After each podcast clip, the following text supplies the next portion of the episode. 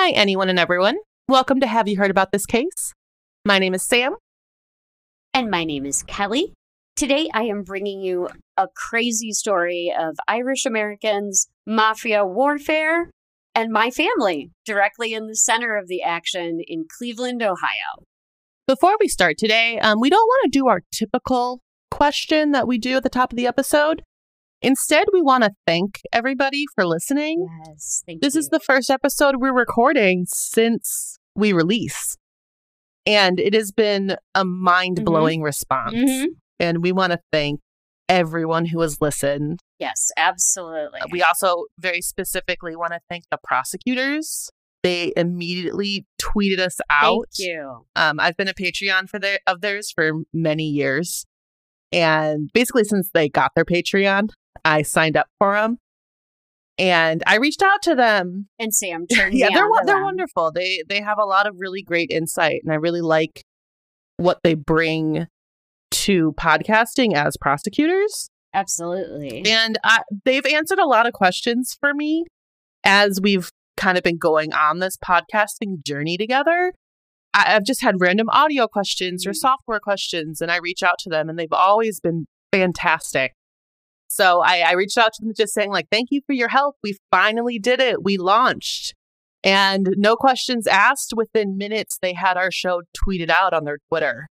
Um, and so that that was a really big deal to us. it was so lovely. Yeah, so we want to thank them. Yeah, and if so any of you haven't listened to them or you didn't come from them, please go listen to them. They're great. But let's get straight to our case. We don't want to take up too much time. Um, so why don't you tell us what's happening here, Kelly? Okay. So here here we are everyone. Usually we do our questions so that you learn a little about Sam and myself. Well, today you're going to learn even more about my family as this case is steeped in my family lore. I'm going to start with just some context that will bring us to the scene of the many, many crimes in Cleveland, Ohio. Like many Americans, I have a strong Irish background. It comes from my mother, who is also half German. Hi, mom. But mostly from my father, whose family is all Irish all the time. I'll start with my name. You all know that I am Kelly. Well, the name is in the family, and it was given to me as it was my Irish grandmother's maiden name. Oh, I didn't know that. Yeah. Kelly is one of the most common surnames in Ireland, but I had some luck on Ancestry.com and through the amazing family history that has been documented by my uncle. He was able to trace our family line to County Wicklow in Ireland, where my five times great grandfather emigrated from to America. Oh, that's cool to know. And apparently, it's, I think, pretty common to name your children after your mother's maiden name, at least around the time my father was having babies. Oh, really?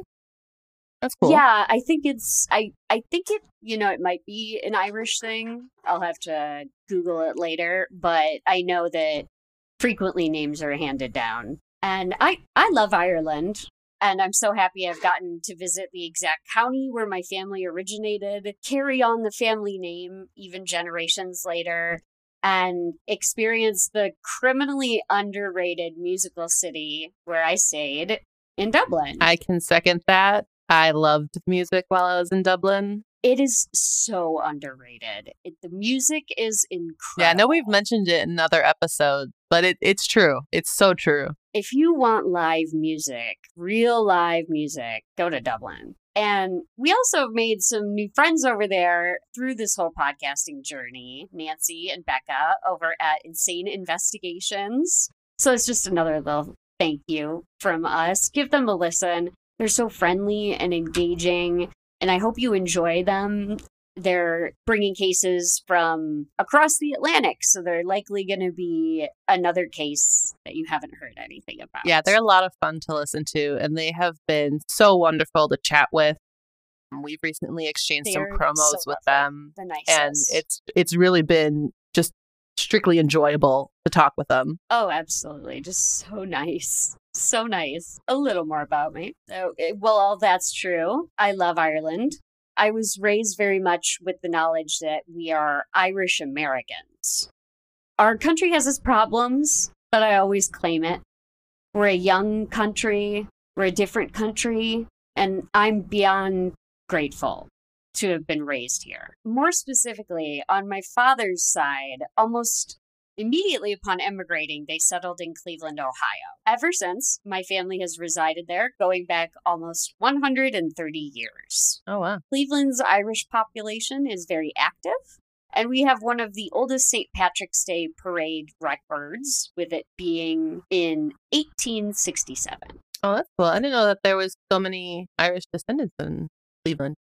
I've never been to Cleveland, but yeah, I don't know that it's uh, it's obviously not as much of a hub is Chicago, but it definitely has a strong Irish community there from at least my experience.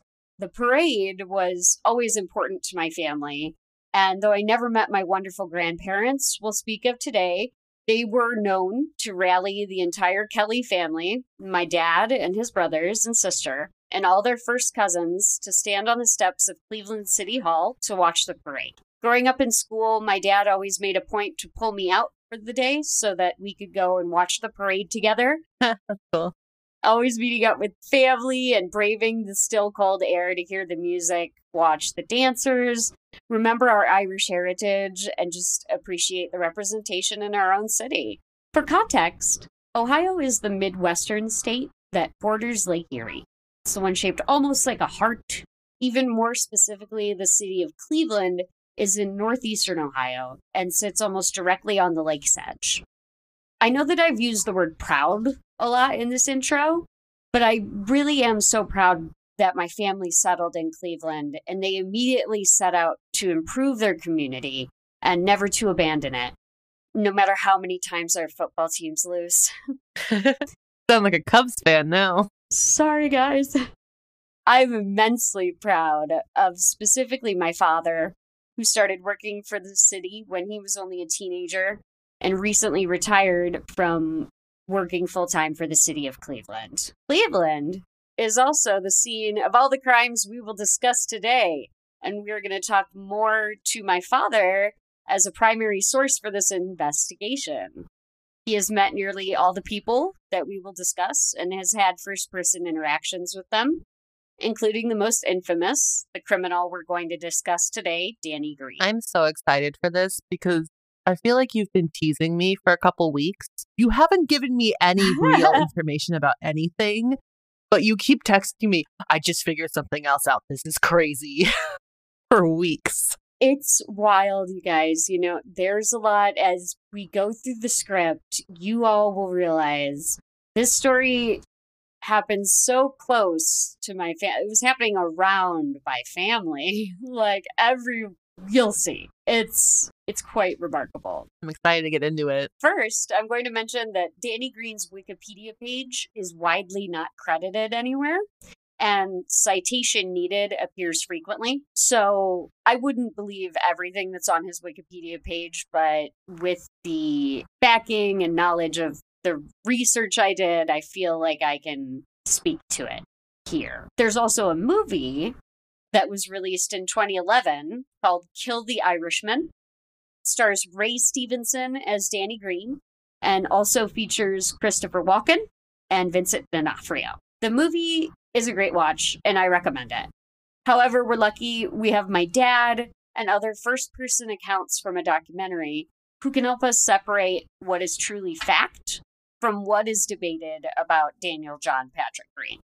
I'm sure they took their kind of artistic liberties creating the movie in some instances. Absolutely. And I, I have at least one instance of that here where we'll talk about something shown in the movie was sort of license. What's undebatable is that Danny Greene had a rough beginning.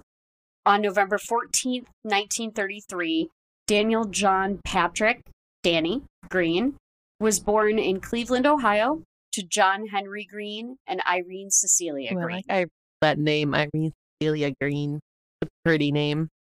I know, isn't it beautiful? And tragically, Just three days after his birth, Greene's mother died. Oh, that's awful. In the hospital, he was referred to only as Baby Greene until his mother was buried. After this, he was named after his grandfather, Daniel John Greene. So almost immediately lost his mother. Very sad. That's Very sad. Was it at, due to the childbirth or was it something else? Do you know? I, you know, I don't know. Yeah, they didn't say. But It might not have been well documented in 1933. Yeah, I don't know if it was. Danny's father, John Henry Greene, was known to drink heavily, and he eventually lost his job as a salesman for Fuller Brush, which is a company that sold branded items for home and personal care. After losing his job, Danny's father sent him to temporarily move in with his grandfather, who had also recently been widowed. Eventually, unable to provide for Danny, his father placed him in Parmadale, a Roman Catholic orphanage in Parma, Ohio, three miles outside Cleveland. We don't have a date on when Danny was placed here, but we know it was prior to 1939. He was very young. He would have been six at that point, right? Yes. As in 1939, Danny's father began dating a nurse. They married and started their own family, and once established, sent for Danny to come live with them. At six years old, when he was taken in, he was said to resent his stepmother and ran away from home on several occasions. What's even sadder, but questioned and uncited, Greene's father died soon after, and apparently the newspaper obituary listed his children from his second marriage, but did not mention Danny. Oh, Danny. that's hard. You already probably felt a lot of abandonment right? being sent to an orphanage and then losing your dad and not even getting that recognition that he was your father. Right. Danny then left the home to live with his paternal grandfather. Danny lived with him and an aunt for the rest of his childhood in the Collinwood neighborhood of Cleveland. Here is the first part of the family lore and how the scene is further set. My father, my grandparents, uncles, and aunt all also lived and grew up in the Collinwood neighborhood of Cleveland during this time period. Oh boy. Danny's grandfather worked nights, and Danny was said to take advantage of it, roaming the streets of the city. In the documentary Danny Greene, The Rise and Fall of the Irishman, a childhood friend, Sister Barbara Epic, said that Danny was always in the hall at school and never in class. She said because of the hours his grandfather slept and worked, Danny frequently was not even in school. She said when he was, he was always dirty and that he grew up by himself. She said he never had rules and thus made Oh, his wow. own. And I also have to say the name Sister Barbara Epic is a phenomenal name. she comes back too. Oh, good, because I like her just based on her name. Yes, she's yeah, she's a childhood friend as well. Oh, wow. The school where Danny and Sister Barbara met was St. Jerome Catholic School. St. Jerome is still an active church and Catholic school operating in Cleveland today. Another notable attendee of St. Jerome is my father, who attended the school, though not the same time as Danny. During the crimes and gang turf war, my father was around 11 years old. At St. Jerome's, Danny was said to have a great fondness for the nuns and the priests, developed lasting relationships with some of his teachers, and served as an altar boy. Danny's grades weren't the best, and he was known to be a poor student. However, he excelled in all athletics, playing both baseball and basketball for St. Jerome. He was so valuable to the teams that despite his poor grades, the nuns allowed him to play. Oh, wow. It, it sounds like he was trying to de- just develop relationships with adults. He didn't have that at home. Yeah. That these kind of acted as his parents from what just that brief description. they they took him under his wing or took him under their wing probably more than they knew Yeah. I'm sure that relationship grew much further than expected on either side of it. st jerome catholic school goes to eighth grade after eighth grade danny attended st ignatius high school a Catholic Jesuit school in Cleveland. It is also still open and functioning as an all boys high school. In fact, during my time before I moved to Chicago, I worked for St. Ignatius's Performing Arts Space. I look oh. back on my time with them fondly, and I had a couple of great bosses, though I did inevitably leave them to move to Chicago.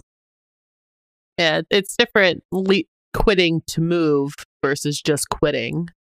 Exactly. Yeah, I didn't I didn't turn in my keys and run. I was moving to Chicago. It was a good environment.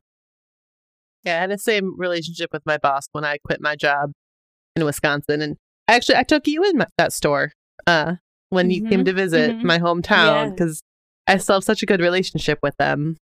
Well, Danny Greene would probably look at his time at St. Ignatius differently than I did.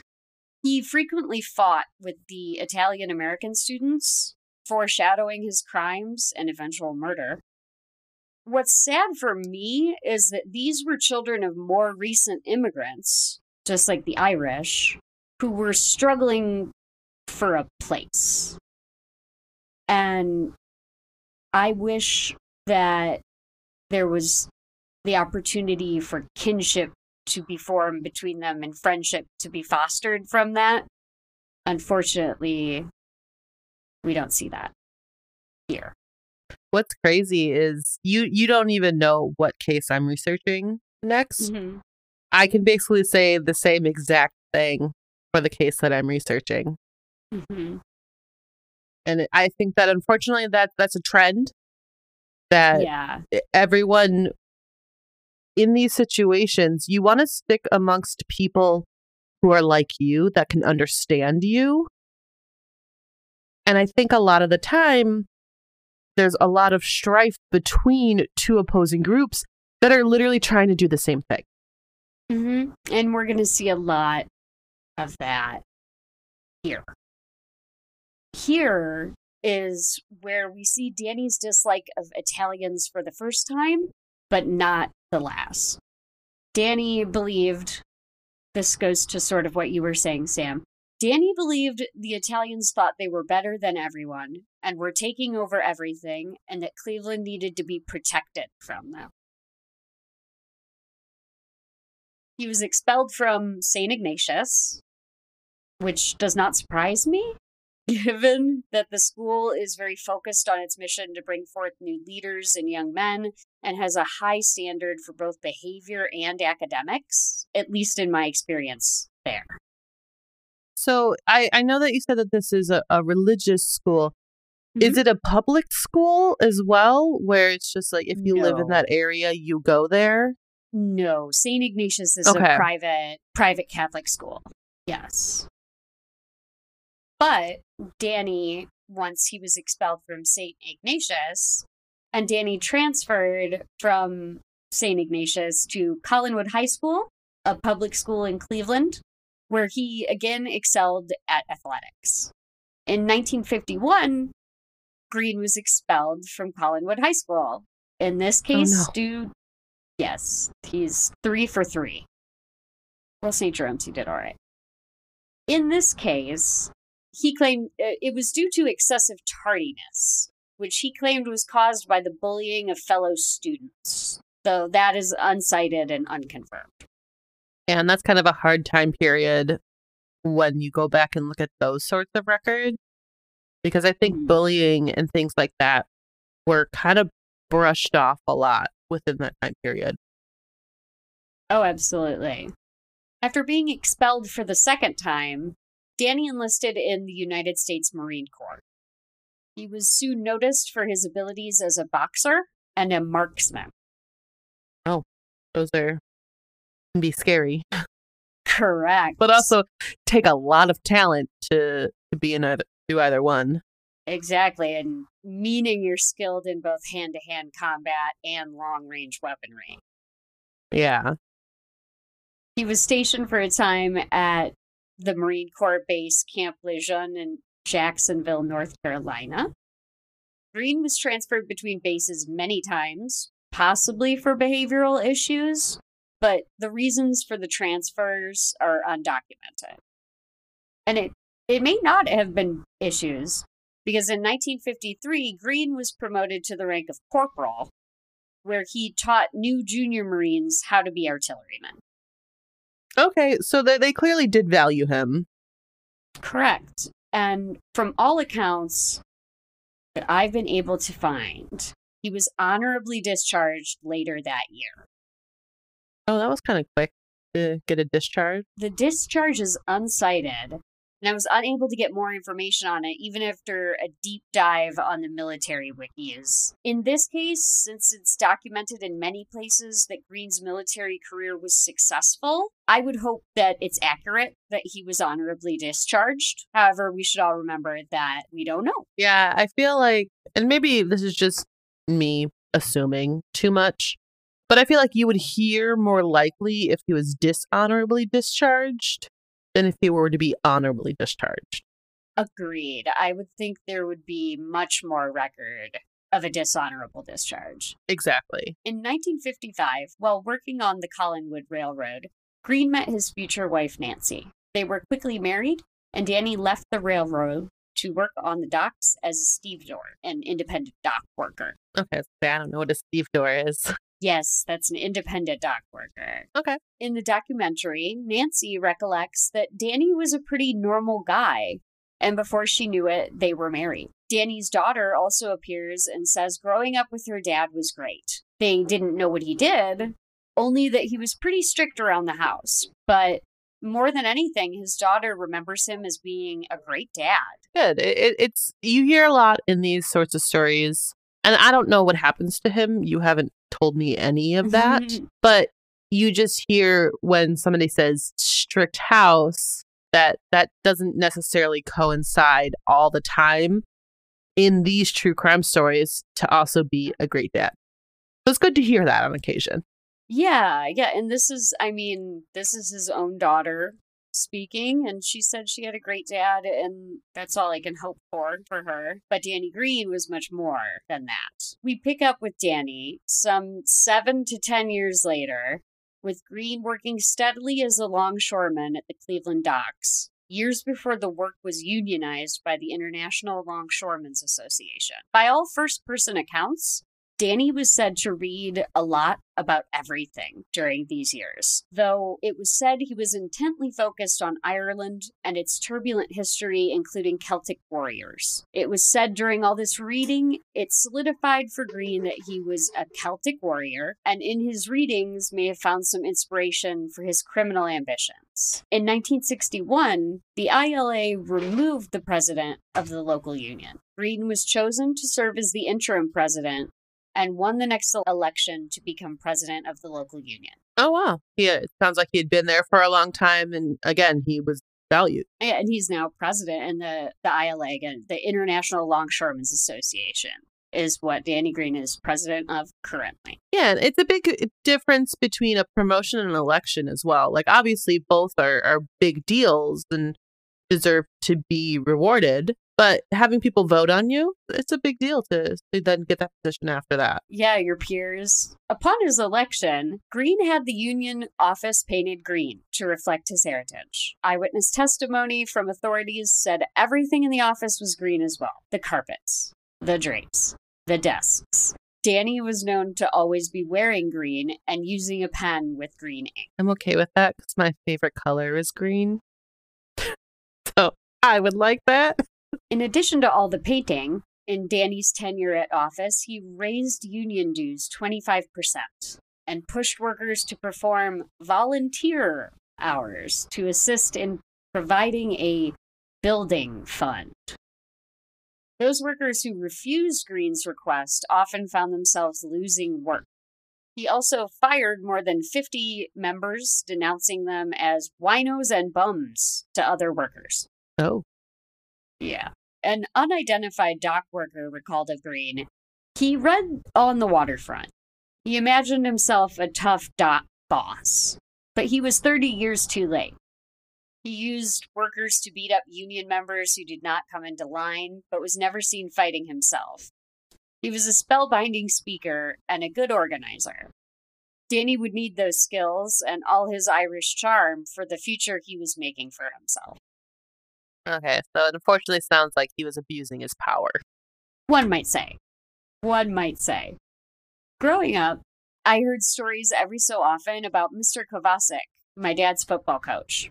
In my research of this story and my first person call with my father, I was surprised to find out he was actually at this time Sergeant Edward Kovacic of the Cleveland Police Intelligence Unit and Bomb Squad member. Oh, wow. He would go on with a lauded career in law enforcement, eventually becoming police chief. All the while, he coached young men at St. Jerome's how to play football. So he's just really good people. Like, he's committed to the city and he's helping out the local youth just real good guy. If you guys watch the documentary, I can just feel feel it. I'm like, he's he's. I just people. remember you texting me. I don't know a week ago saying I just got big news about my dad's football coach, and you didn't tell yes. me anything else. I didn't know it would be this. Yes, sergeant. He was a sergeant, and in the intelligence unit, and a bomb squad member, which folks remember that. That's going to be important. In the documentary, Kovacic recalled that northeastern Ohio was being terrorized by the longshoremen's beatings and assaults. They were definitely happening, but no one would prosecute. He went to Danny Greene to see if he could find the root of the problem and help. When Sergeant Kovacic brought up the assaults, Greene went on a diatribe against Italian Americans, using, quote, every ethnic slur I could imagine. That, that's for us that's that's harsh because i'm glad there was a quote like that in there but i know especially with the case i'm researching right now it's hard for us to quote those things mm-hmm. because mm-hmm. we don't believe in using that language and even if it's just in a quote atmosphere right it, it's hard to, to do the, that sort of research and then try to portray it there were a couple everyone will see as we move forward we're going to see a lot of people who have a lot of nicknames. And some of those people are listed by just their regular names because their nicknames were super offensive. Yeah, and please know if we ever use any sort of language like that, the only time we will ever choose to is if it's in direct quotes to display something within our episode, and that makes a big point within our I just think that that's important for us to say because it's something that's very, very important to us to respect everyone. Absolutely. In every way that we can. Absolutely. I only want to use words to help, not not to harm. And in this case, Danny's hatred of Italians had been percolating since childhood and would lead him down the dangerous path of pursuing those Italians. La Cosa Nostra, the Italian mafia, was said to be centralized on Murray Hill, and Greene had nothing but distaste for this though Greene was about to have his first comeuppance. What I find interesting is is isn't Murray an Italian name? Yes, it is. And like so so the Italians are on Murray Hill. Is that part of it like part of it? It's like it I think it's like a neighborhood, like Chicago Chicago style wise. I think Murray Hill is a neighborhood. My dad's probably screaming out right now that it's just a road. I just find it interesting that that's it just happens to be a, an area that the Italian mafia chose to be in, which happens mm-hmm. to be a place that is named after something Irish. Yeah. maybe I'm reading yeah. into it, but I just noticed that.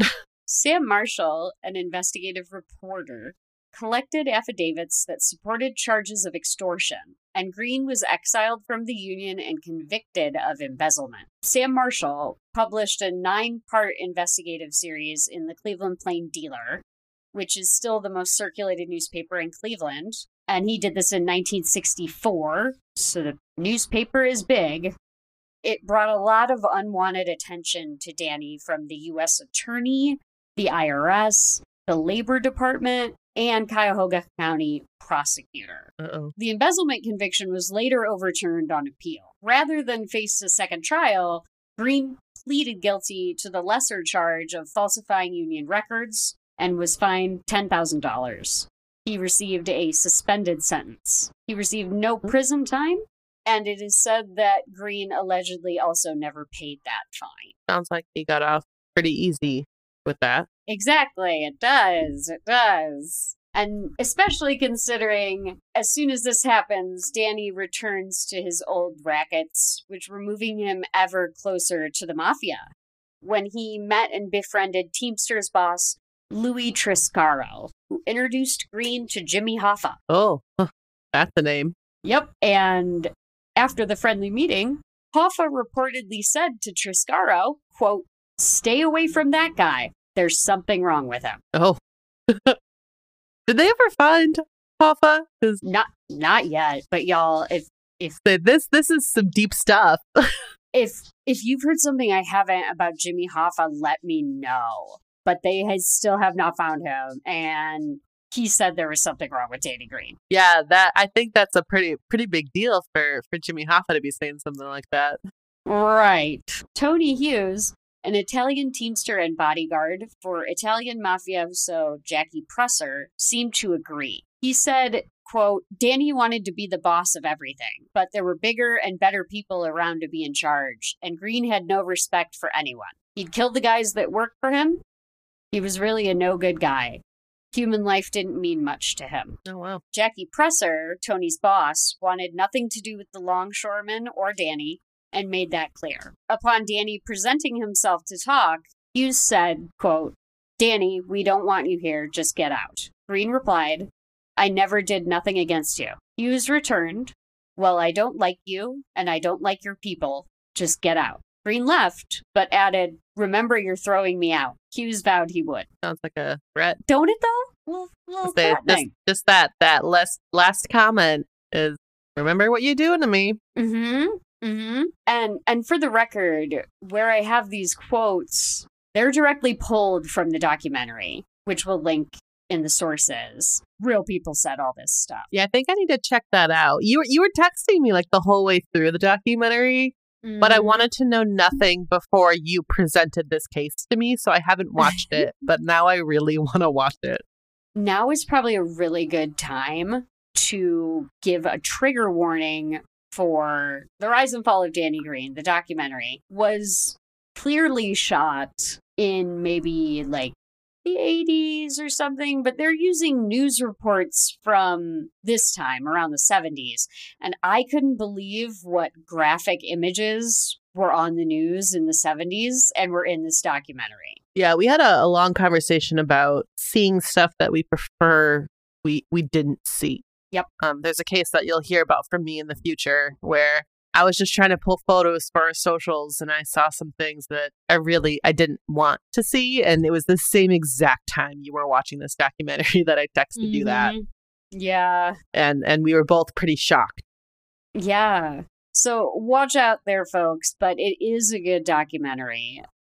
The just when they cut to the news footage, maybe look away and listen in. Or just or be warned ahead of time. If if you can stomach it, go ahead. Use your discretion. Around the time of his first trial and subsequent plea bargain, in 1964, Marty McCann of the Organized Crime Division of the FBI recruited Greene as an informant. Oh, interesting. Right. Greene passed along information to the FBI and became a top echelon confidential informant. But he was said to pass along only that which suited his personal needs, and he would not hurt those close to him. Which based on everything you're saying does not surprise me by any means. Right, exactly. He's looking to when it serves him. Yeah. He'll he'll inform. Some speculate that Greene may have been an informant through some reason in his plea bargain.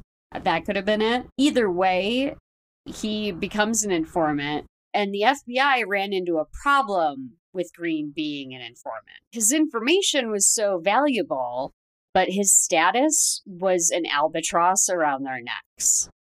The FBI was forced to look the other way on a lot of crimes that Danny committed, even murders. And he probably relied on that. Exactly. So he provided them with what they deemed good information, but they were also finding out, in addition to his informant duties, Greene was also, quote, a really bad and dangerous guy.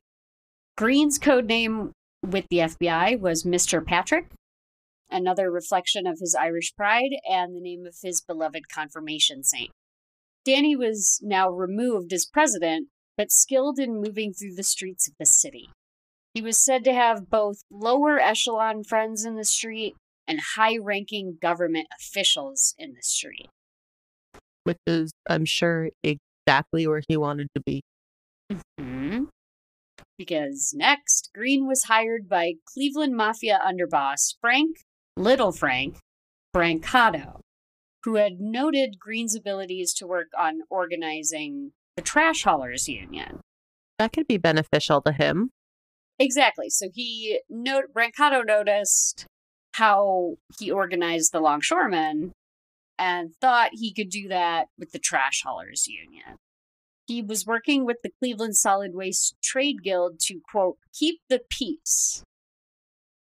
During the 1960s, Brancato used Greene and other Irish American gangsters to act as errand boys and muscle men to enforce the mafia's influence over the garbage hauling contracts and other rackets. Until his death in 1973, Brancato reportedly regretted having brought Danny into the mob due to the damage Greene did. Which again doesn't really surprise me from I feel like we're we're building up to something really big. We are. And I feel like everyone involved in his rise to whatever that is is going to regret it. Yes. And to make a mafia a mafia man regret something until his dying day, you sure did something. Yeah. Sure did something. Impressed with his abilities, mobster Alex Shondor Burns, a Jewish mafia associate, hired him as an enforcer for his various numbers operations. In the movie, he's played by the legendary Christopher Walken. Burns' job was to run the numbers and make sure that the five families of the mafia weren't overpaying or underpaying. He was also settling disputes between the families. He would take a cut of the money up to Murray Hill, where he would pay off organized crime operators who worked for him.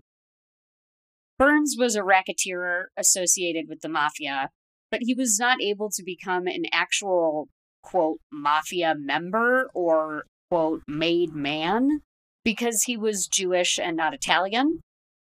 But he was known to have had a career with them and was said to be on his way to retirement. So he clearly had respect from sounds like all parties. It's true. So right now we're all working towards the same ends. In May 1968, on orders from Burns, Greene was supposed to attack a black numbers man who was holding out on protection money that was due. Unfamiliar with the military type detonator on the car bomb, Greene barely made it out of the car before the bomb exploded. Greene survived after being thrown nearly 20 feet, though the hearing in his right ear was damaged for life. Allegedly, he told the police a story about what had occurred and thereafter would only trust professionals to handle bombs. Greene's daughter recollected that another time Greene had crawled up from a blown up vehicle on the highway behind their house. So close to home. Yes. He drug himself from the car to the home indoors. She said he was singed head to foot with no eyelashes or eyebrows. Nancy, Danny's ex wife, said she knew, quote, after he survived that first one, we knew there would be many, many more. Oh, that that has to be a sad realization. But also, you said his daughters didn't know what he was doing. They had to have some idea, a little bit at least. They might not know at, le- at, at all the extent. But if you're crawling home with no eyelashes and eyebrows, right? Kind of a What- sign. But I can also understand being in a denial. If if he was still a good father, I, c- I could understand that.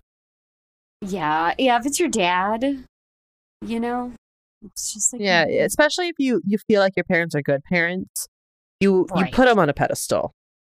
absolutely, and you want to keep them there, and so it's it's easy to look the other way on some things. Also, we don't know how she didn't say how old she was when this That's happened. true. It, it, you could be completely remembering it different, but then in retrospect of learning everything, Right. you understand. Absolutely. Yeah, exactly. She could have just been too young to get like, oh, that is from a car bomb. Right. Greene was still on the assignment of Frank Brancato to work with the Cleveland Solid Waste Trade Guild when a problem occurred. Big Mike Fredo broke away from the union and formed a more legitimate group called the Cuyahoga County Refuse Haulers Association. A legitimate businessman, he allegedly protested Greene's bringing the mob involvement and strong arm tactics to the guild. Shortly thereafter, the Cleveland Solid Waste Trade Guild fell apart. Uh oh. It doesn't put him in a good light. Uh oh is correct. In September of 1970, in retaliation, Greene instructed Art Snepperger to place a bomb on Fredo's car. But Snepperger had second thoughts and told Fredo. Oh, that's not something you want to do if you're the one placing the bomb.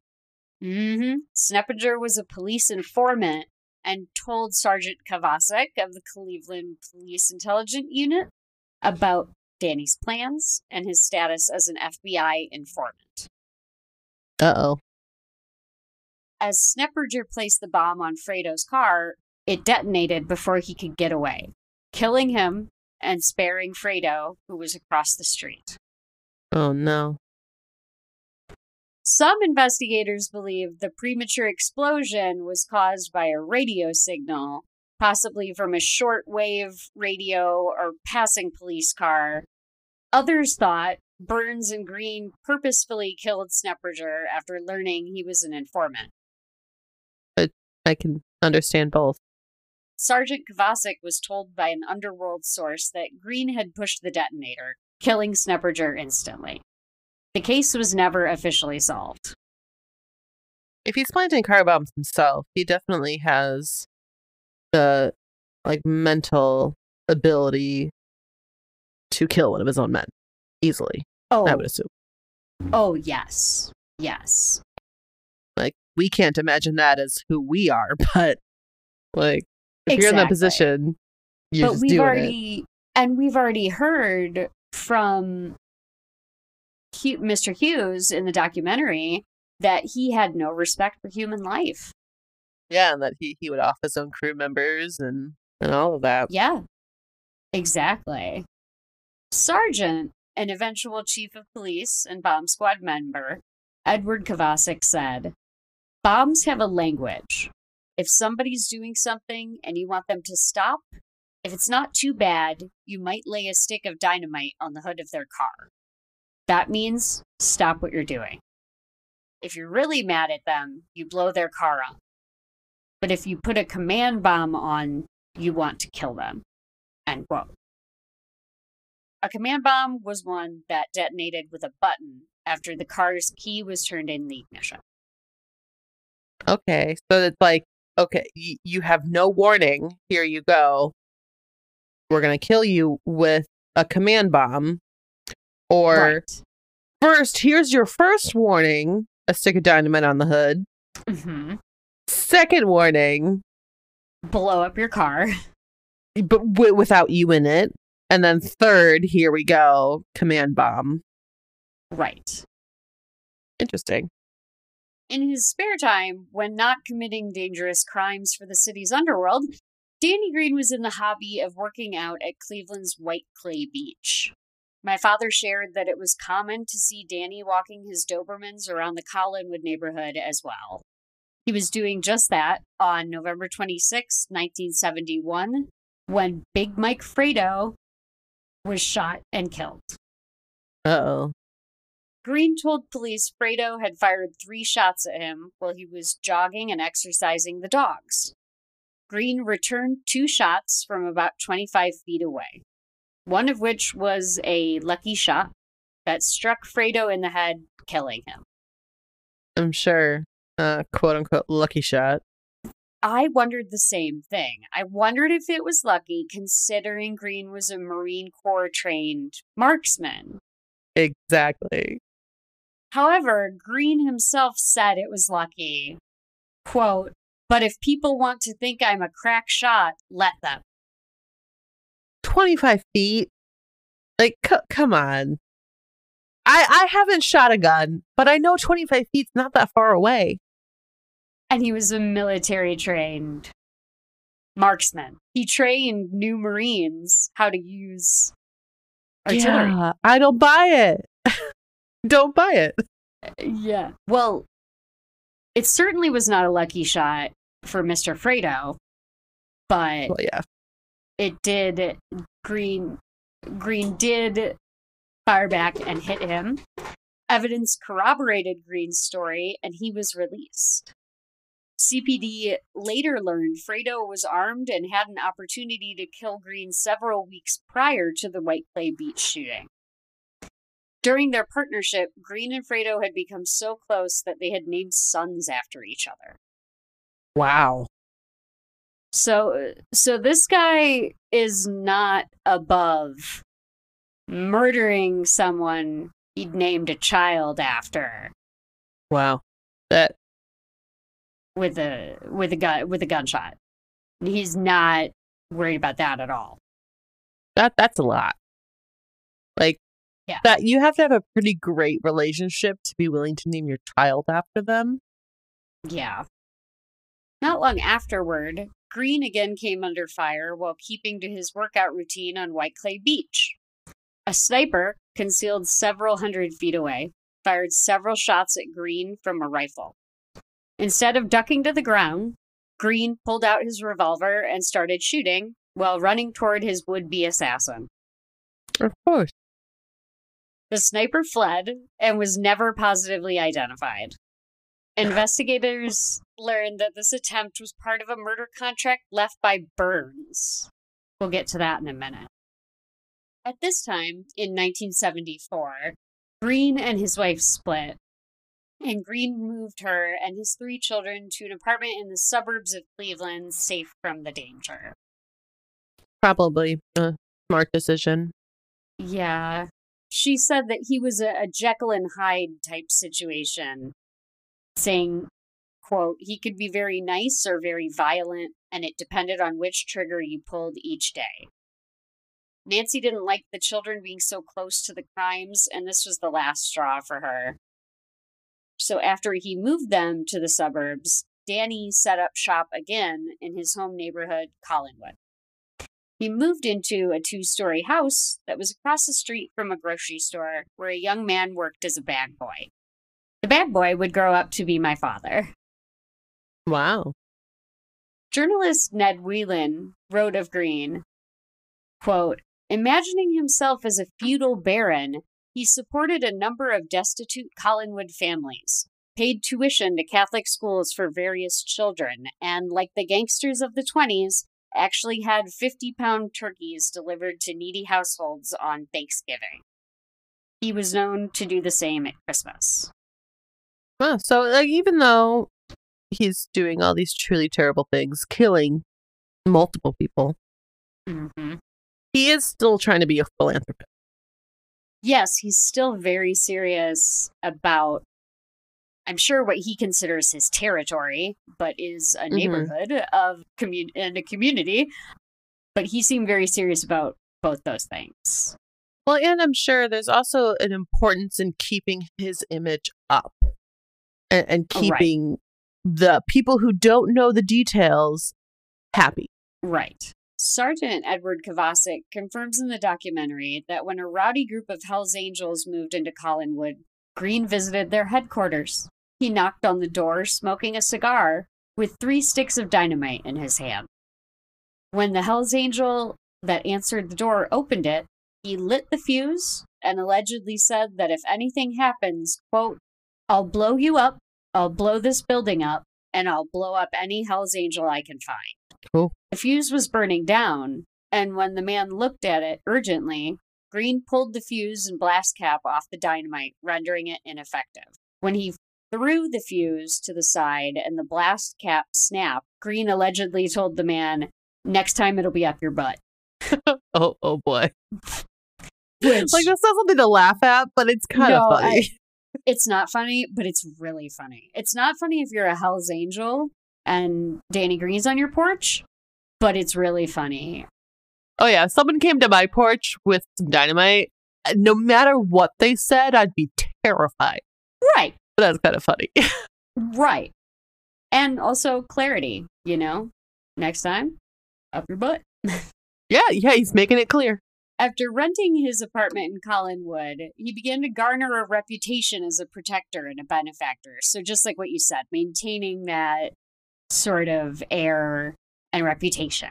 Sergeant Kovacic shared that Greene died essentially penniless, having given all his ill gotten gains away to others. In the streets of Collinwood, around where Danny lived, there was said never to be trouble by his childhood friend because people knew Danny lived there. My dad recalled that it was still safe to run around the streets of Cleveland with his friends and ride bikes. No special precautions had to be taken. Life pretty much carried on as my dad said, these guys were out to get each other, not the community. Greene was highly respected and liked in his neighborhood due to keeping it safe. Outside of that, he was a pain to the authorities, but the community liked him, some even dubbing him the Robin Hood of Collinwood. Yeah, I know you and I were talking about a very, very briefly about this, and I, I kind of compare it to a lot of the gang violence that we see in Chicago. Like it, it's all over the. It, it very much exists. Yes. I think you and I both have had experiences where there's been shootings directly outside our apartment. Oh, yeah. Oh, yeah. But if you're not involved in it and you you don't show an affiliation with any gang, Yeah. you're fine. You can live your Yeah. life and you're not a target. You're not somebody that that needs to be terrified every second when you go outside, even though you know it is around you. Yeah, and and my dad said there wasn't fear in the streets. You know, like people weren't wandering around looking at every car they saw. You know, these guys were really targeted. And it, it- it's a shame that the, the, the violence exists. And I- I, wish it Mhm. didn't. Right, but it's very much a part of living in a city. Exactly. We're and we're about to see a lot happen very quickly. By this time, Greene and Shondor Burns' relationship was souring. Danny had asked Burns for a loan of $75,000 to set up a cheat spot, which is a speakeasy and gambling house. And this is still the 70s, right? Correct. The $75,000 is a lot of money in the 70s. A lot, folks, a lot. And you're about to hear where that $75,000 came from. Burns arranged the amount partially through the Gambino crime family in New York. Oh, no. Right. That's not good. We are not playing with just anyone's money here in this game. Burns insisted that his own courier be used in the transfer of the money from New York to Greene, but Greene was said to not have been happy about involving this third party. I wouldn't be happy either. Greene would be wise not to trust him, as the money was lost in the hands of Shondor Burns' courier, Billy Cox. Oh, no. Billy Cox used it to purchase cocaine. Oh, that's worse. Oh, no. Mm-hmm.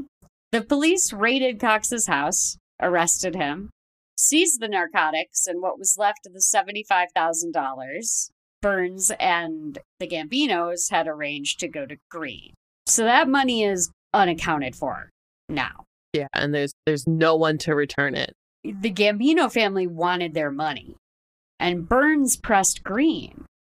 However, Greene refused to return the money, reminding Burns that he could not return something he had never received, and that Burns was responsible as the money was lost in the hands of Burns' courier, who he had not wanted involved in the scheme anyway. which is fair on Greene's part. That that's a fair argument. I I would agree. I would agree. Say no one's happy, but I I understand why Greene is saying this. no one's happy. And what made Shondor Burns even more unhappy was that he was forced to pay the money out of his own pocket to the Gambino. Yeah, that sucks for him. Because again, it wasn't Burns's fault. Like it was his courier. But No. if his courier is basically on his payroll, That's the price of doing business. And if you're the guy who went to the Gambino crime family, you're the guy that they know has their money. Yeah, you're you're the responsible one. Right. They want their money. To settle this dispute, Burns directed an associate to hire a hitman for Greene and give him $25,000 in cash for the job, noting that it should be carried out even in the event of any harm befalling him. So a contract that was offered in perpetuity. Like what what's crazy? Like I obviously I'm never going to fully understand this whole situation because this is not something that, that is normal in my life. But this literally put Burns out a hundred thousand dollars in the 70s. Mm-hmm. Yes. Yes. You're correct. Is that worth it? Like I, I, I, I don't know. I don't have an answer, but that, that's a lot of money. It's a lot of money, uh, but the activity does give the 2011 film its name and Christopher Walken a mafioso moment where he hands an envelope of cash over and says, "quote Give this to the man who kills the Irishman." Once again, that's from the movie. And I could totally picture Christopher Walken saying that line too. I should have done the impression, but I'm not going to go back and do it. And also, he didn't really have a Walken accent when he said it. He said it mostly like that. The movie goes on to show a montage of the bombings that happened in Cleveland between 1970 and 1977. In just 1976, 36 bombs went off and earned Cleveland the nickname Bomb City, USA. Wow. The ATF tripled its staffing in northeastern Ohio in order to handle the bomb investigations, with Sergeant Kovacic as a member of the team. All of that is true. However, I do want to call the movie out on one specific inaccuracy. The movie shows associates of Greene throwing a bomb into a police car. This is incorrect. Greene and his associates were not killing cops. Sergeant Kovacic had far too close an eye on Greene and his team, and according to Kovacic, while he had a close working relationship with Greene as an informant that bordered on friendly, he, quote, absolutely wanted to put Greene in a penitentiary. If they had killed a police officer, Sergeant Kovacic would have nailed him. Remember, Kovacic was a bomb squad member as well. Yeah, that probably would. Greene probably even agree that that put, would put him too much at risk. Exactly. That would put just. I mean, you're already developing a target on your back from the mafia, and that would then put a massive target on you with the full force of Cleveland Police Department. No, Mm-hmm. no, not worth it. That was movie magic, folks. Probably made for a good story in the in the plot. Yeah. Nevertheless, several minor underworld funkies, burglars by trade, took Burns' contract, but their numerous assassination attempts on Greene failed. Greene's ex wife Nancy remembers that he was once stabbed and it missed his heart by an inch. Wow. Yeah. Greene was quickly becoming the cat with nine lives, as many said. Many also attributed it to the luck of the Irish. During one of these botched assassination attempts, Greene found an undetonated bomb on his car when he pulled into a Collinwood service station to get gas. I'm sure he knew like all the places to look where they would plant a bomb and Oh, checking exact- everything of his before getting in. Oh, absolutely. Because, I mean, you know, he spends most of the evenings placing these himself on other people's cars. So Yep. I imagine he would check everywhere. So when he gets to this service station, he finds that the bomb was wired improperly and failed to detonate. Greene disassembled the bomb himself, removed the dynamite, and brought the rest of the package to a policeman one with whom he would forge a tenuous working relationship that I just mentioned Sergeant Edward Kovacic. So he actually got in his car and drove around and then discovered the bomb. Yes, yes. Oh, oh wow. I, see, I was I was understanding it to be like he just checked before he got in his car every single time. But wow, No. he he got he did get lucky. No, he he discovered it at a service station getting gas. Oh It wow. was, and it was undetonated. Yeah. It was wired improperly. yeah, I get the nickname. The cop who he brings it to is, of course, Sergeant Edward Kovacic. Kovacic offered Greene police protection, but Greene refused it. After examining the contents given to him, Kovacic made an astute observation, asking, quote, Where is the dynamite, Danny? Greene said to Kovacic, quote, Those are going back to the son of a bitch that sent them to me. Oh. Kovacic remarked to Danny that he'd have to testify to these remarks if any case went to court. To which Danny cracked, Nobody will believe you anyhow. Well, it sounds like another threat. Quote, yes, that is a quote. Nobody will believe you anyhow. After tiring of working for La Cosa Nostra and their men always taking cuts, and due to his racism toward Italians, Greene formed his own crew of young Irish American gangsters called the Celtic Club. His main enforcers were Keith, the enforcer, Ritson, Kevin McTaggart, Brian O'Donnell, Danny Greene Jr., Billy McDuffie, Elmer Britton, Ernest Ted Waite, Art Snep Sneperger, who we already met and found out what I said we- happened we've- to. Heard his name before. We've met Art. And lastly, Jimmy Ice Pick Sterling. Oh, I, I have a feeling I know why he has that nickname. I don't like that nickname at all. That was one of the nicknames that I was like, oh, I don't like that. Yeah, yeah, that's that's a pretty uh, obvious understanding of why he has that. Yeah, that's a bad one. They set up gambling dens across the city. Danny and the Celtic Club allied with John Nardi, a Cleveland crime family labor racketeer who wanted to overthrow the leadership in the Cleveland Mafia. Sounds like a good person to partner with. Right. Yes, exactly. So this is now a, mafia man who is flipping sides and working with Danny Greene. March 29th, 1975. It is Holy Saturday, the eve of Easter, when Danny Greene decided to retaliate against Shondor Birns, suspecting correctly that he had ordered the hit on him. Birns was blown up by a bomb on his car containing C4, a potent military explosive near St. Malachi's Church. The bomb detonated so close to the church where the services were being held that Sergeant Kovacic recounted that, quote, body parts came down outside the church. Oh wow. Danny's high school friend, Sister Barbara Epic, was inside the church and said when the bomb went off inside, it was like a red tornado.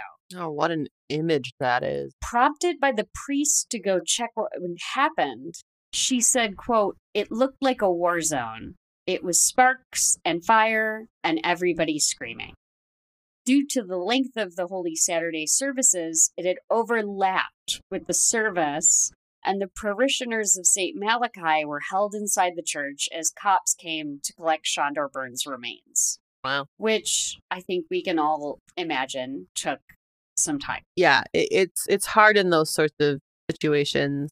Um, I know somebody who's a coroner who I think I've mentioned a couple times before, and their first site they ever went on was a plane crash. Um, and I can only imagine how incredibly difficult that has to be for you when it's your profession, but to everyone who has to be inside of that church. Mm-hmm.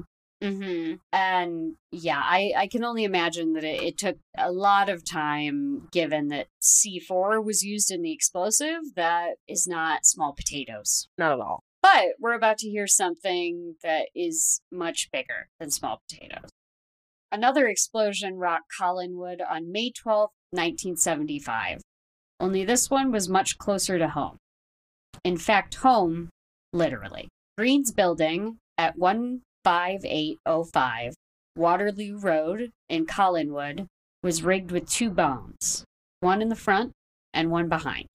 The front bomb on the residence detonated the entire first floor of Greene's home, but he sustained only minor injuries.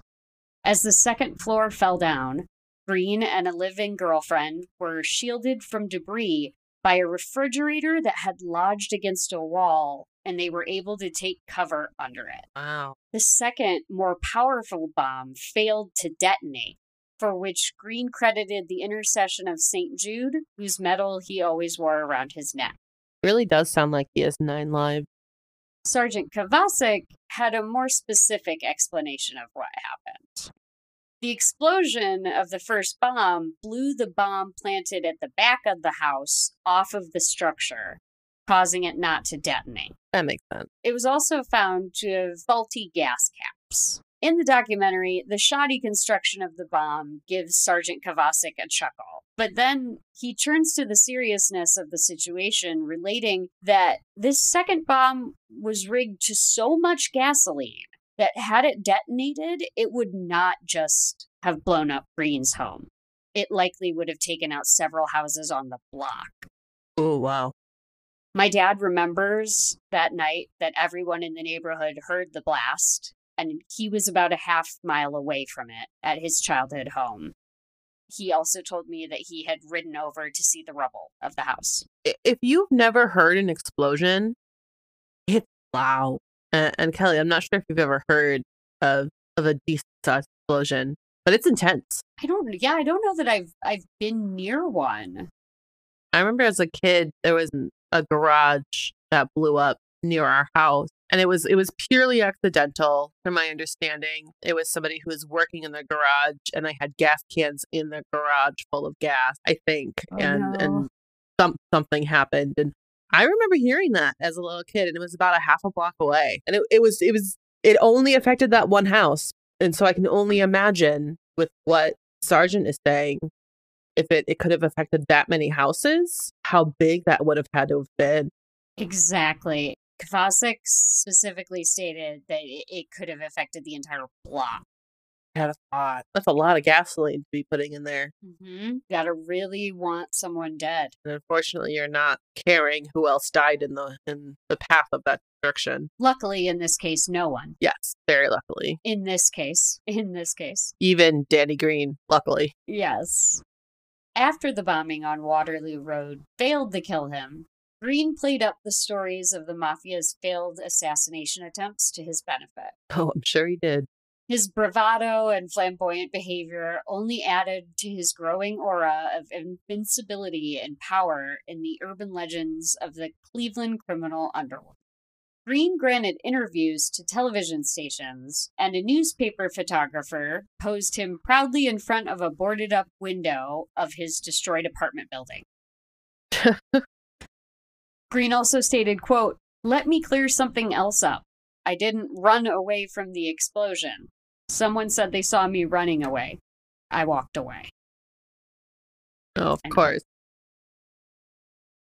After making the often repeated claim that Greene had nine lives, Greene said, quote, I am an Irish Catholic. I believe the guy upstairs pulls the strings, and you're not going to go until he says so. It just wasn't my time yet. End quote.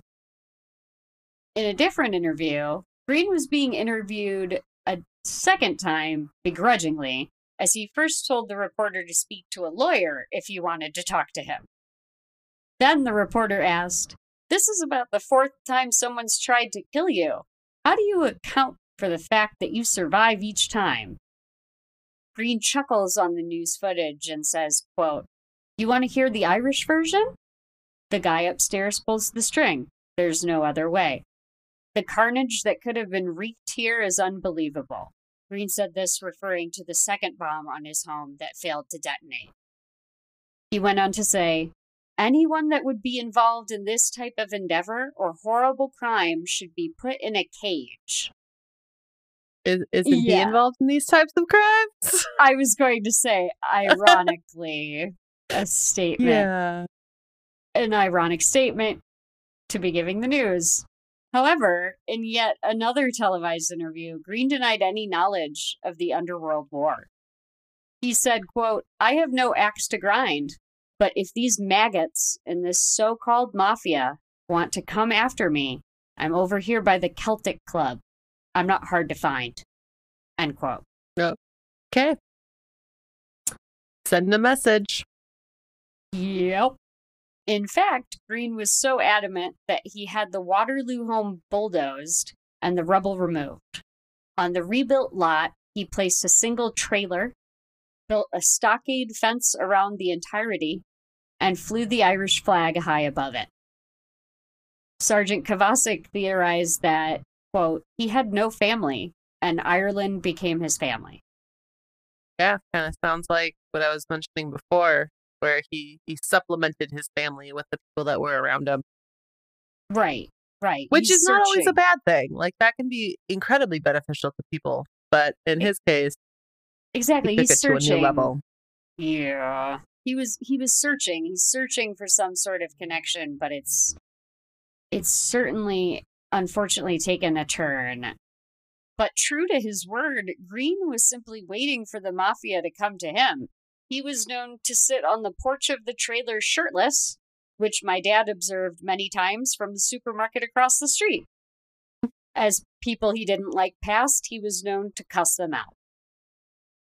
Greene often came into the supermarket, and my dad recalls after one of his visits, one of his coworkers said, He is so handsome.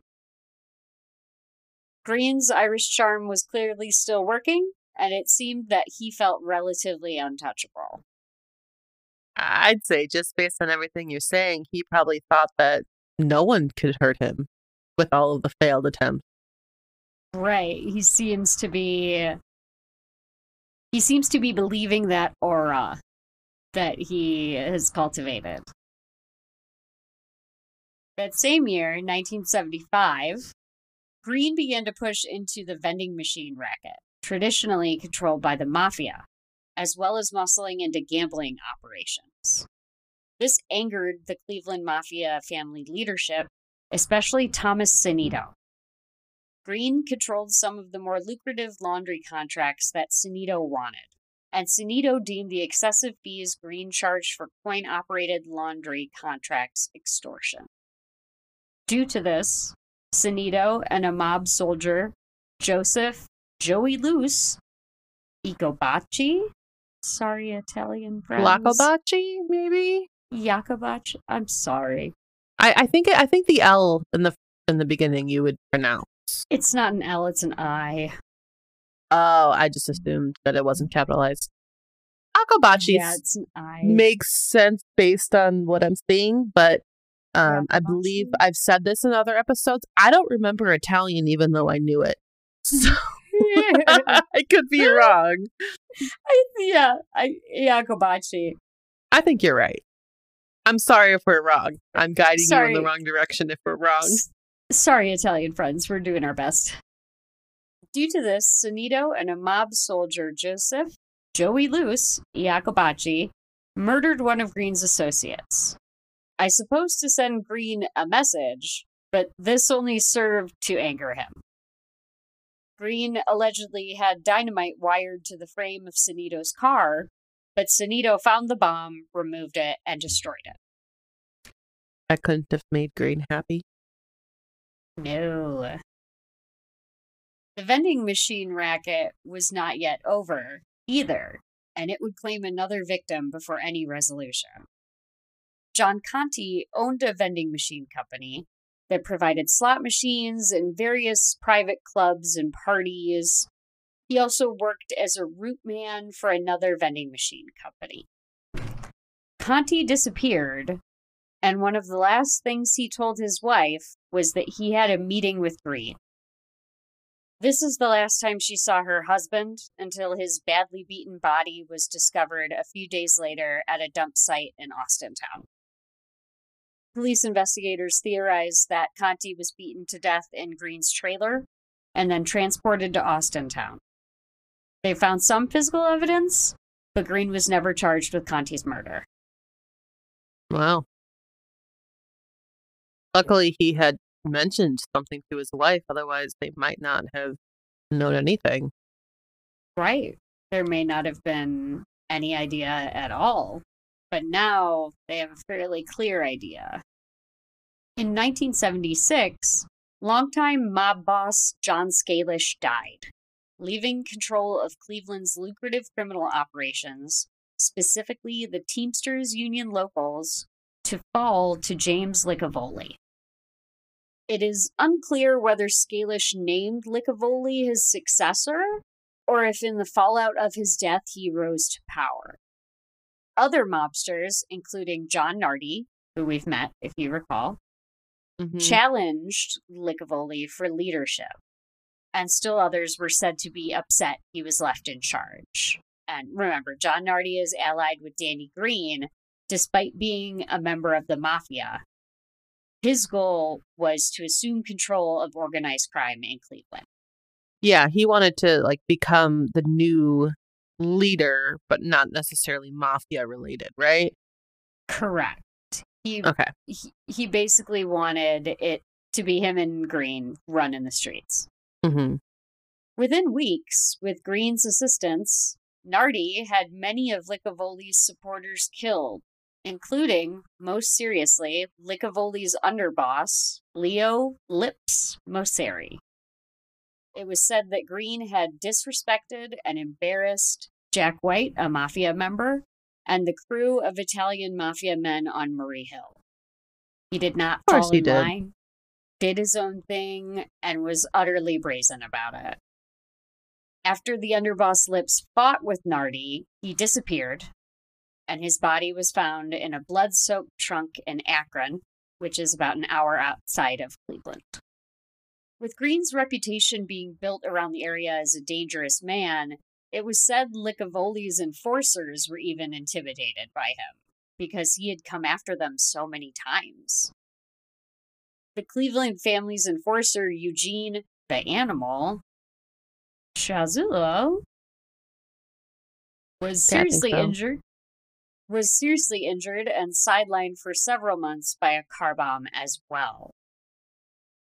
Soon afterward, a bomb was placed in Alfred Alley Calabrese's car, and it killed an innocent man, Frank Oh, Kind of the first time that you've mentioned an innocent man dying in all of this. Correct. So I would like to take a moment here that this is an innocent man caught in the crossfire. Frank Pergio of Collinwood. He died while moving Calabrese's Lincoln Continental before getting his own car out of their shared driveway. Oh wow. Pure accident. Yeah, yeah. He just went to move his neighbor's car so he could get his car out and it detonated. Awful. These Like events, all of this is awful. Like any death is awful in, th- these sorts of situations. But having something like that, that, is very sad. Yeah, yeah. These events led to the war between the Murray Hill Italian Mafia and Greene's Celtic Club to come to a head. In the documentary, it was observed, and I agree, that what Danny didn't understand about the mob in Cleveland was the breadth and the power and the reach of the mafia and what pride the made men had in the organization. Nobody messed with them. Danny didn't realize the murder of Lips Moceri would bring the full force of the mafia against him. Oh. When Shondor Birns was killed, it was considered a different matter. He was not part of the organization, remember, because he was Jewish and he was not Italian. Right. Even But though they, most- they valued him, he wasn't actually mafia. Exactly. That he was a contact with them. But Moceri was an underboss, a made man, a true mafioso.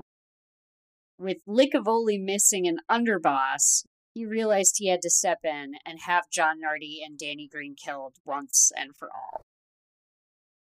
This takes us to May 17th, 1977. Greene's longtime ally in the Italian mob, John Nardi, was killed by a car bomb planted by Pasquale Cisternino and Ronald Carabbia after several attempts on his life. Greene gave further interviews in the wake of the murder that again went after the mafia in Cleveland. After Nardi's murder, Licavoli arranged a ceasefire with Greene, hoping to catch him off guard and have him killed. Shortly after their ceasefire meeting, Greene muscled in on a large West Side gambling operation originally run by Nardi. Greene offered a percentage to Licavoli, who denied it. What Greene didn't know was how much he had offended the mob and how close the luck of the Irish was to running out. Yeah, it just seems like if okay, I'm gonna take over this thing. Oh, I'm just gonna offer you a cut of it. That just seems like an insulting business deal right there. That's a correct characterization. And I believe probably exactly what Licavoli was thinking. Why would I take a percentage of something that was originally run by my Italian mob from an Irishman who says he's now going to just take it over? Why would I do that? Yeah, it, it, it just like there's nothing about that that seems like it would be beneficial to anyone other than Greene, and that seems incredibly obvious. Mm-hmm. Licavoli had already made moves to murder Greene, arranging a deal with a hitman, Ray Ferrito, that in exchange for 25% of the gambling profits from the cities of Warren and Youngstown, he would kill both Nardi and Danny Greene, which he accepted.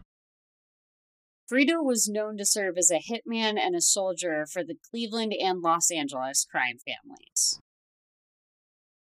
Rick Porrello, author of the book To Kill the Irishman, stated that Greene, using bombs or bullets, killed at least eight mafia hitmen sent to assassinate him. Wow. That's so many. And that also goes to that shot from 25 feet away. Right. He he he shot that person point blank. Right. And and Porrello, Rick Porrello, the author of the book, obviously it's nonfiction, it's well researched. eh, He claims eight, at least eight. It, it says at least eight. Danny Greene took Wow. out. It's They also they tried hard to kill him. They really did. did. They did. They I, I I certainly think they were trying their best.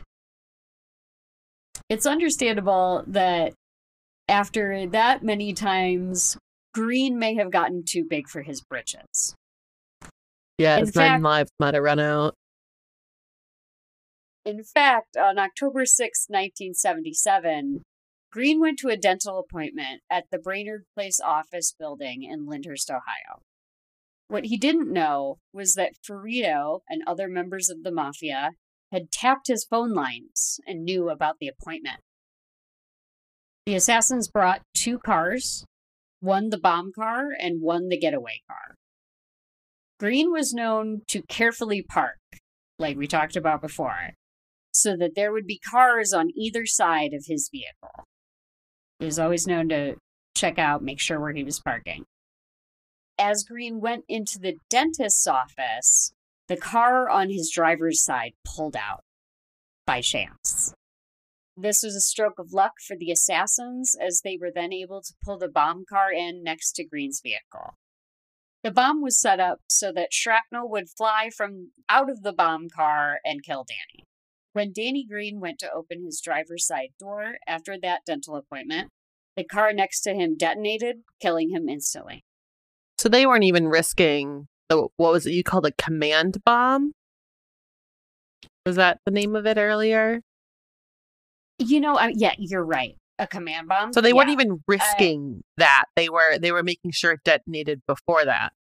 Yes, yes, and you know the separate car. eh, You know, it it wasn't even because they probably knew he'd know to check spaces on his car. Exactly. And that's honestly like I don't think I would have ever thought of something like that. Like that's a very smart plan, And but it's also know- horrifying.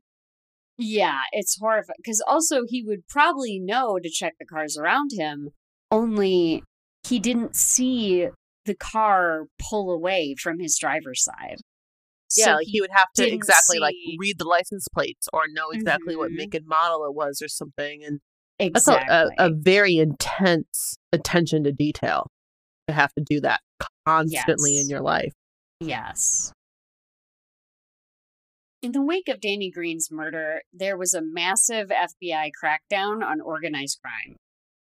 James Licavoli, Cleveland's mafia boss, was arrested. A wide sweeping effort at every policing level was put into wiping out the mafia nationally, and a strike force was developed by the FBI.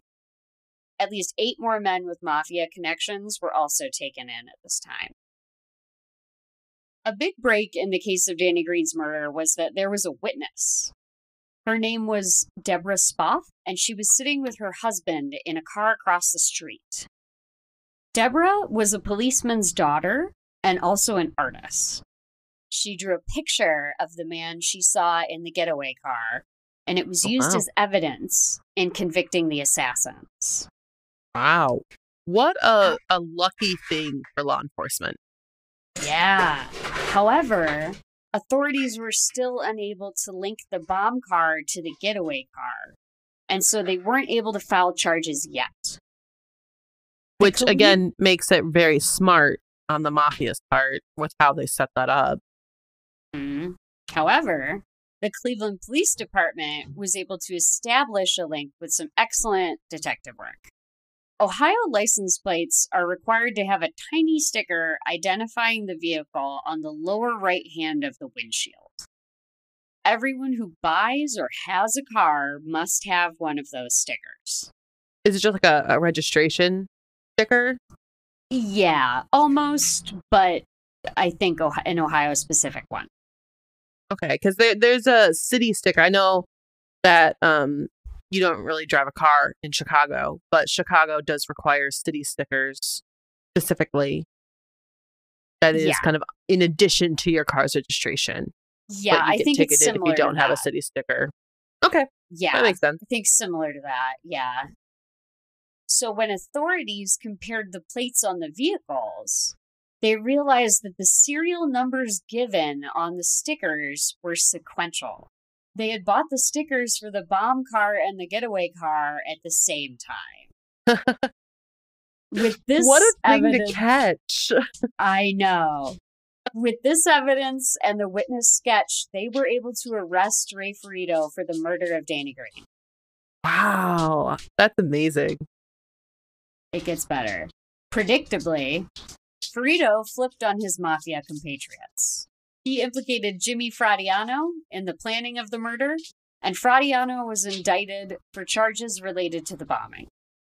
Fearing for his safety, Fratianno agreed to become a government witness against the mafia. Like this is all like it's great because like go ahead turn on on your fellow criminals, but at the same Yeah. time, you you all are not really safe. I'm assuming like there's so many ties here that I can't imagine this is This going to actually work in your benefit. This is like a big deal. You're going to be a witness against the mafia? Meaning, and, Yeah. and meaning, let me make it clear. He is going to testify against the mafia. yeah, that's not just giving a statement. That that's a bigger deal. no. Jimmy Fratianno is about to sing like a canary. Oh no, he's he's not safe. He's I'm glad not. he did it, but he's not safe. I'm I'm also glad he did it, and it's a really bad position to be in. yeah. In return for his testimony, he pleaded guilty to the murder of Danny Greene and received a five year prison sentence, of which he served 21 months. Which is nothing. Five years is nothing. Right. And at first I thought about that and I was like, that's a little annoying. And then he served only 21 months and I was like, that's a little more annoying. And then I remembered that he said that he would inform on the mafia. Yeah, he's not safe. It'd be smarter for him to have a longer sentence. You should go back to jail. Which, Yeah. funnily enough And they're probably not giving him protective custody or anything because he's still a criminal. Funnily enough, in 1980, Fratianno again testifies for the government against the oh, mafia, Oh no. Digging a hole. leading. Yep, he's he's digging that hole. This led to the racketeering convictions of five reputed mafia figures. All this considered, Fratianno then entered the witness protection program. Okay, I feel like that's worth it at that point. Like, Now's he needed time. it. Now's the time. Yeah. He, he helped the government and, arrest multiple members of the mafia at this point. yeah. It's okay. We can give him yeah, Jimmy, I think Jimmy, I think you need to get into witness protection program like right now, like yesterday. Yeah. Go- you you still know a lot. I'm sure there's a whole lot more that you haven't talked yet. Go ahead, keep talking. Oh yeah. Licavoli was also charged with the murder of Greene and was acquitted, Oh. but this led to several of his mob crimes becoming public, and he was brought before a federal court for those crimes, leading to his conviction. Okay, you know what? That's fair. I'll take it. Mm-hmm. They had tapped his home and caught him communicating with his lieutenants about mafia matters and caught him asking if Danny Greene had been, quote, taken care of. Oh, oh. Five years after Greene's death, there was effectively no more organized crime in Cleveland. Wow. Sergeant Kovacic believed that Greene's death, quote, led to the absolute dissemination of La Cosa Nostra in this country. He said after the big arrests such as Licavoli and Ferrito, it was like a dam broke across the country, with made members turning evidence to the state. Oh. Kovacic still had questions, though. Greene could have been taken down by Cleveland police well before he was on charges of extortion. When Kovacic asked the Cuyahoga County prosecutor why the extortion charges weren't pursued, the prosecutor told him the FBI told him not to proceed. Hmm. Kovacic asked if it was the head of the Cleveland FBI, and the prosecutor replied, no, higher. Oh. Kovacic then correctly guessed that J. Edgar Hoover himself had directed the prosecutor that the charges against Greene should not proceed. Wow. So that is the tier echelon informant he was. J. Edgar Right. Hoover is in the picture. In the last grim detail about Danny Greene, the criminal and gangster, feudal baron or Robin Hood of Collinwood, is that when he was found, graphic content, his right arm was blown completely off his body. As the arm lay, the index finger was pointed out, the thumb pointed up, and the other three fingers curled under, making the shape of a gun. Kovacic said, quote, You know what I bet he was doing? He was pointing at the guys that got him, and he was going to get all of them. And five years after his death, he had. Wow. That's crazy. Yeah, it that's the wild roller coaster of Danny Greene, the Irishman. Okay, I have a request of your father. We all need to sit down with a beer, and I need to hear him tell this as well. Oh, I'm sure he would love to fill you in on details. That sounds like a fantastic evening. It. I was excited to share this case with you guys, and maybe you could tell in this recording I was a little nervous. I really wanted to do it justice because my dad uh, had met Danny Greene, sure, but my dad used to know his kids and drink with his kids. And my grandpa would go to the bar and drink with Danny Greene. So this this story is just so steeped in my family lore that I was really excited to share it. And I hope again that I given kind of a an accurate picture of Greene for who he was. I think this was fantastic. I really enjoyed listening to this because you, you see these sorts of movies and you know that they're based off of some sort of truth. And it's Mhm. really interesting to hear the real story and how I think a lot of times you realize how crazy it was so much more than a movie can portray. Absolutely. Absolutely. Also, it should be shared that Sergeant Kovacic is portrayed by Val Kilmer in the movie. Oh, really? yes, Val Kilmer. Yeah, and like as you said, as you're you were saying that your dad had told you, this stuff doesn't often affect you outside of this specific gang activity. Um, No, as we kind of called out so specifically, there was that one person, the the neighbor who was accidentally killed. Mhm. Yes. You you had said to me off air how your dad felt comfortable in his neighborhood, despite literally being surrounded by this. Mhm. And I Mhm. think that shows us how much it was either hidden away or understandably ignored by people outside of the, the What- mafia and everything else with this. Yeah, what I think I would just like my last point to be on this is in doing all my research, in watching the fictionalized movie, in looking up the many articles you'll see in the sources, and in watching the documentary with the real people who knew Greene, I was actually, I was, of course, upset by the crimes and the gang activity as anyone would be. But I was also quite moved about the number of people in this story who are just working extremely hard for their community. And people like Sergeant Kovacic, who are putting themselves on the bomb squad every day, you know, like putting yourself in the danger that something could detonate on you, and then turning around and going to the local Catholic boys' school to teach football. Like, I found so many more people like that who were looking to just have a brighter future than I found there were people engaged in this turf war. Well, and when you think about it, that's kind of how everything started.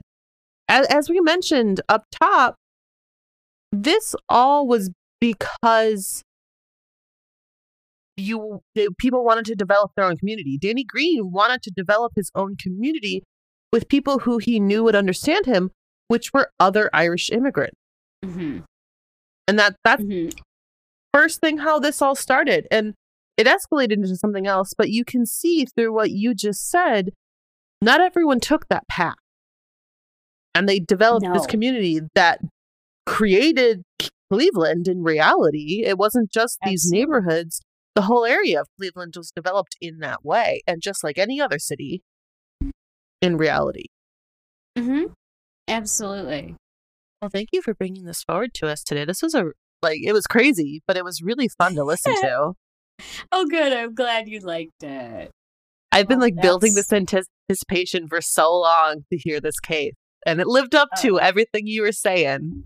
Oh my god, good, good. Because it it's a it's a wild ride. Um and a wild ride that I appreciate taking because it makes me feel a little closer to my family. To kind yeah, of absolutely. hear about their neighborhood and have a good conversation with my dad about what it was like growing up there in the 70s and I never met my grandparents as as I mentioned before so the thought of my grandpa laughing and having a beer and enjoying the night even if it was with Danny Greene uh, I was appreciative that it was able to bring that vivid image to my mind of him. Oh, I'm sure. I hope that you all also enjoyed this as much as I did, because I, I, I promise you, I really enjoyed this episode. Um, but we want to thank you all for listening to Have You Heard About This Case? You can find us on Instagram at Have You Heard About This Case Pod. You can also now find us on Twitter. We have recently gotten ourselves a Twitter at HYH ATC pod. Or you can email us at have you heard about this case at gmail.com. And we would also really love it if you could leave us a review on Apple Podcast. And thank you. We'll talk to you later. Thank you so much. Bye.